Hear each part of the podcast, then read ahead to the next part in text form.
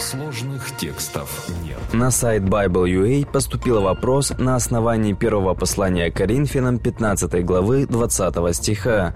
«Но Христос воскрес из мертвых, первенец из умерших». В Библии есть несколько примеров воскресения мертвых еще до рождения Христа.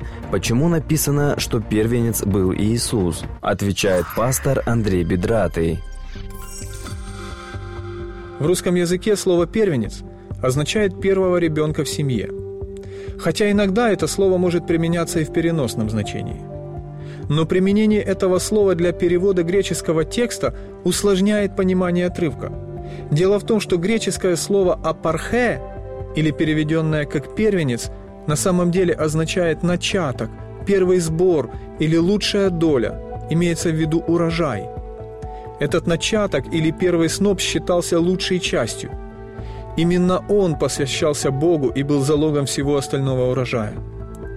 Но чтобы более полно понять мысль автора, нужно обратить внимание на контекст отрывка.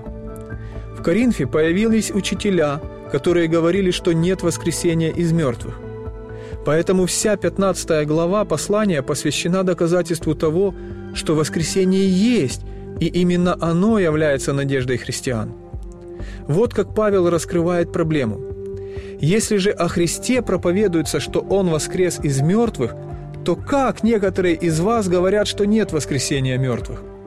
Первое послание Коринфянам, 15 глава, 12 стих.